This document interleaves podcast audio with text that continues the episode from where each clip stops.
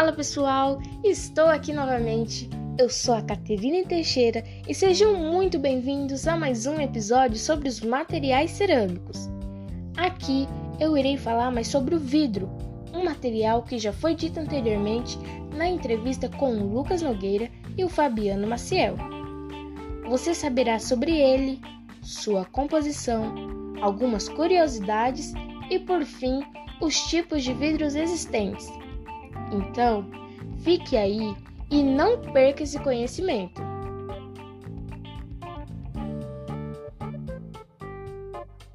Como dito anteriormente, o vidro é classificado como um material cerâmico. Porém, ele se difere da sua maioria justamente por ser moldado com calor. Ou seja, ele é colocado em alta temperatura e assim é feito um novo objeto. Além disso, sabemos que o vidro é 100% reaproveitável, ou seja, reciclável. Em sua composição há vários materiais, inclusive o próprio vidro já pronto. Sobre as matérias-primas do vidro. O primeiro é a sílica, que é extraído da areia, e é uma areia super fina Aí já temos uma curiosidade. Essa areia é tão fina que ela chega a ser mais que a areia da praia. Além disso, na sua composição tem o ferro. A segunda matéria é a substância que fornece o sódio para o vidro. E a terceira é o calcário, que é responsável pelo fornecimento de cálcio para o vidro. E é ele que vai fazer que o vidro fique resistente à água. A maior parte dos ingredientes do vidro é bombeada com ar comprimido até o forno que derrete tudo usando gás natural e oxigênio puro. O forno chega até 1500 graus Celsius e nessa temperatura o vidro é uma massa líquida e brilhante. Após o vidro sair da forma, ele passa por um processo de requeima, onde o fogo derrete qualquer imperfeição da peça. Uma das últimas etapas é o recozimento, para assegurar a durabilidade do vidro, fazendo com que ele não quebre tão facilmente. Ainda após isso, as peças passam por uma inspeção manual. Agora temos algumas curiosidades. Se o forno do vidro esfriar, ele terá que ser destruído, pois o vidro irá endurecer e não tem como tirar. O vidro pode ser utilizado também para fins acústicos e térmicos, conhecido como vidro insulado. O vidro é composto de areia, calcário, barrilha, carbonato de sódio, alumínio, que é o óxido de alumínio, e corantes ou descorantes, mas cada indústria vidreira tem uma receita própria. O silício é o maior responsável pelo brilho do vidro. Agora, você sabia que tem vários tipos de vidros? Por exemplo, tem o vidro da janela da nossa casa, pode ser que tenha um vidro na porta da nossa casa, tem o box do banheiro, tem o copo de vidro, tem o prato também. Ou seja, tem vários tipos de vidro, cada um com uma característica e também serve para alguma outra coisa. Então aqui eu vou mostrar alguns tipos de vidros. Não só isso, mas também falarei a sua característica. O tipo acidado promove privacidade parcial. Antirreflexo atenua os reflexos da luz. Antirriscos resiste a riscos e arranhões. Antivandalismo não solta pedaços quando atacado. Autolimpante repele a poeira e a foligem craquelado, apresenta texturas de trincas. Colorido, alto poder decorativo. Duplo, ideal para bloquear o calor solar. Impresso, vidro translúcido com impressão. Jateado, opaco e áspero, não reflete luz. Laminado, uma ou mais chapas de vidro unidas. Opaco elétron, controle de opacidade eletrônico. Refletivo, um dos lados do vidro é espelhado. Serigrafado, possui impressão resistente ao atrito. E o temperado, seguro e com maior resistência. Bom, pessoal, esse foi o podcast sobre os vidros. Aqui apresentei um pouco sobre ele e algumas curiosidades. Espero que você tenha gostado. Um beijo e até a próxima!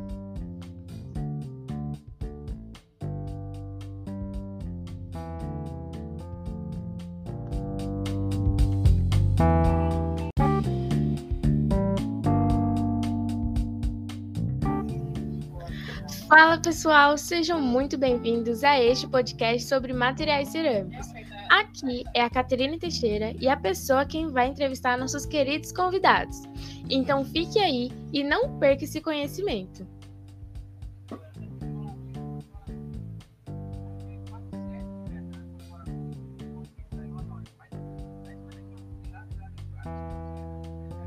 Bom, então vamos lá. Estou aqui com o Lucas Nogueira e o Fabiano Maciel, universitários de design na Universidade Federal da Paraíba. Sejam muito bem-vindos, meninos. Fala, pessoal. Aqui é o Lucas Nogueira. Muito obrigado pelo convite, Cat. Fala, pessoal. Aqui é o Fabiano Maciel. Também agradeço muito pelo convite. Bom, meninos, e aí? Vamos tratar aqui sobre os materiais cerâmicos, né? E vocês estudam sobre esses materiais? Sim, sim. Estudamos sobre vários materiais materiais lá na universidade, já que cursamos design de produto, né? A gente tem que ter um conhecimento sobre todos os materiais para termos uma noção como que iremos trabalhar em um projeto, por exemplo. Que legal! E sobre a cerâmica, quais as características desse material? Na verdade, assim, primeiramente, quando e como ele surgiu? Então, a cerâmica, ele é o material artificial mais antigo produzido pelo homem. O termo ele vem do grego é, keramos, que significa terra queimada ou argila queimada. E ela tem uma presença muito forte na história é, desde os primórdios da humanidade, é, mais especificamente no pré-neolítico, é, quando esses povos conheceram a argila. E ali foi também quando o ser humano, é, depois dos homens das cavernas, eles começaram com o trabalho na agricultura e nessa época houve também a necessidade de moradia, de transporte e o, armazenamento de alimentos também que esses recipientes feitos com esse material, eles eram resistentes, né, permeáveis e de fácil produção. E foi daí que o material cerâmico ele começou a se tornar mais comum em termos de uso. É isso mesmo, Fabiano. Então, tendo uma noção de quando surgiu e no que era bastante usado, esse material está presente até os dias atuais e está no nosso dia a dia mais do que imaginamos. Nisso, temos que a característica dele é não ter um ponto de fusão, né? E a maioria apresenta uma alta dureza e elevada resistência mecânica e suportam altas temperaturas. E esses materiais têm alguma divisão? Quais são os exemplos de materiais cerâmicos? Então, eles são divididos sim. É, temos a, a, classificação em cerâmica vermelha, cerâmica branca, os abrasivos, os isolantes, refratários, os revestimentos, as fitas e os corantes também primeiro, né, que é a cerâmica vermelha, é um material bastante usado em construções civis, como tijolos, telhas, e a sua cor é por conta do barro utilizado.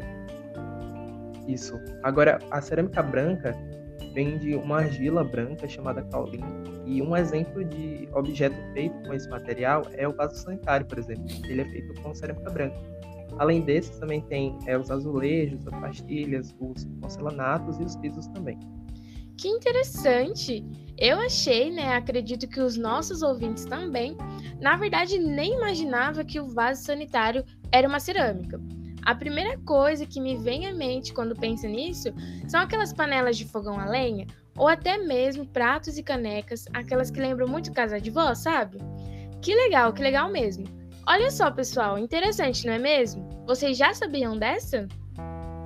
Sim, exatamente. Tem muita coisa que a gente não sabe mesmo, só quando pegamos para estudar a fundo. Imagino mesmo. Mas, meninos, tem uma coisa que eu fiquei. que eu vi esse dia, esses dias, né? E me deixou muito chocada mesmo. Eu vi que os vidros também são materiais cerâmicos. E aí eu pensei, como assim? Ué, é, não tem muito a ver e tal. E é isso mesmo? Sim, Cat, você não, não está enganada não. É, essa informação ela também não está errada. Há várias classificações, né? Dentro delas encontramos o vidro. Ele tem uma propriedade bem específica que o diferencia bem dos demais. Como por exemplo, ele é moldado com a temperatura, né? Já o tijolo, por exemplo, não. O barro ele é misturado com água. Aí faz uma massinha e você pode moldar um objeto na mão mesmo.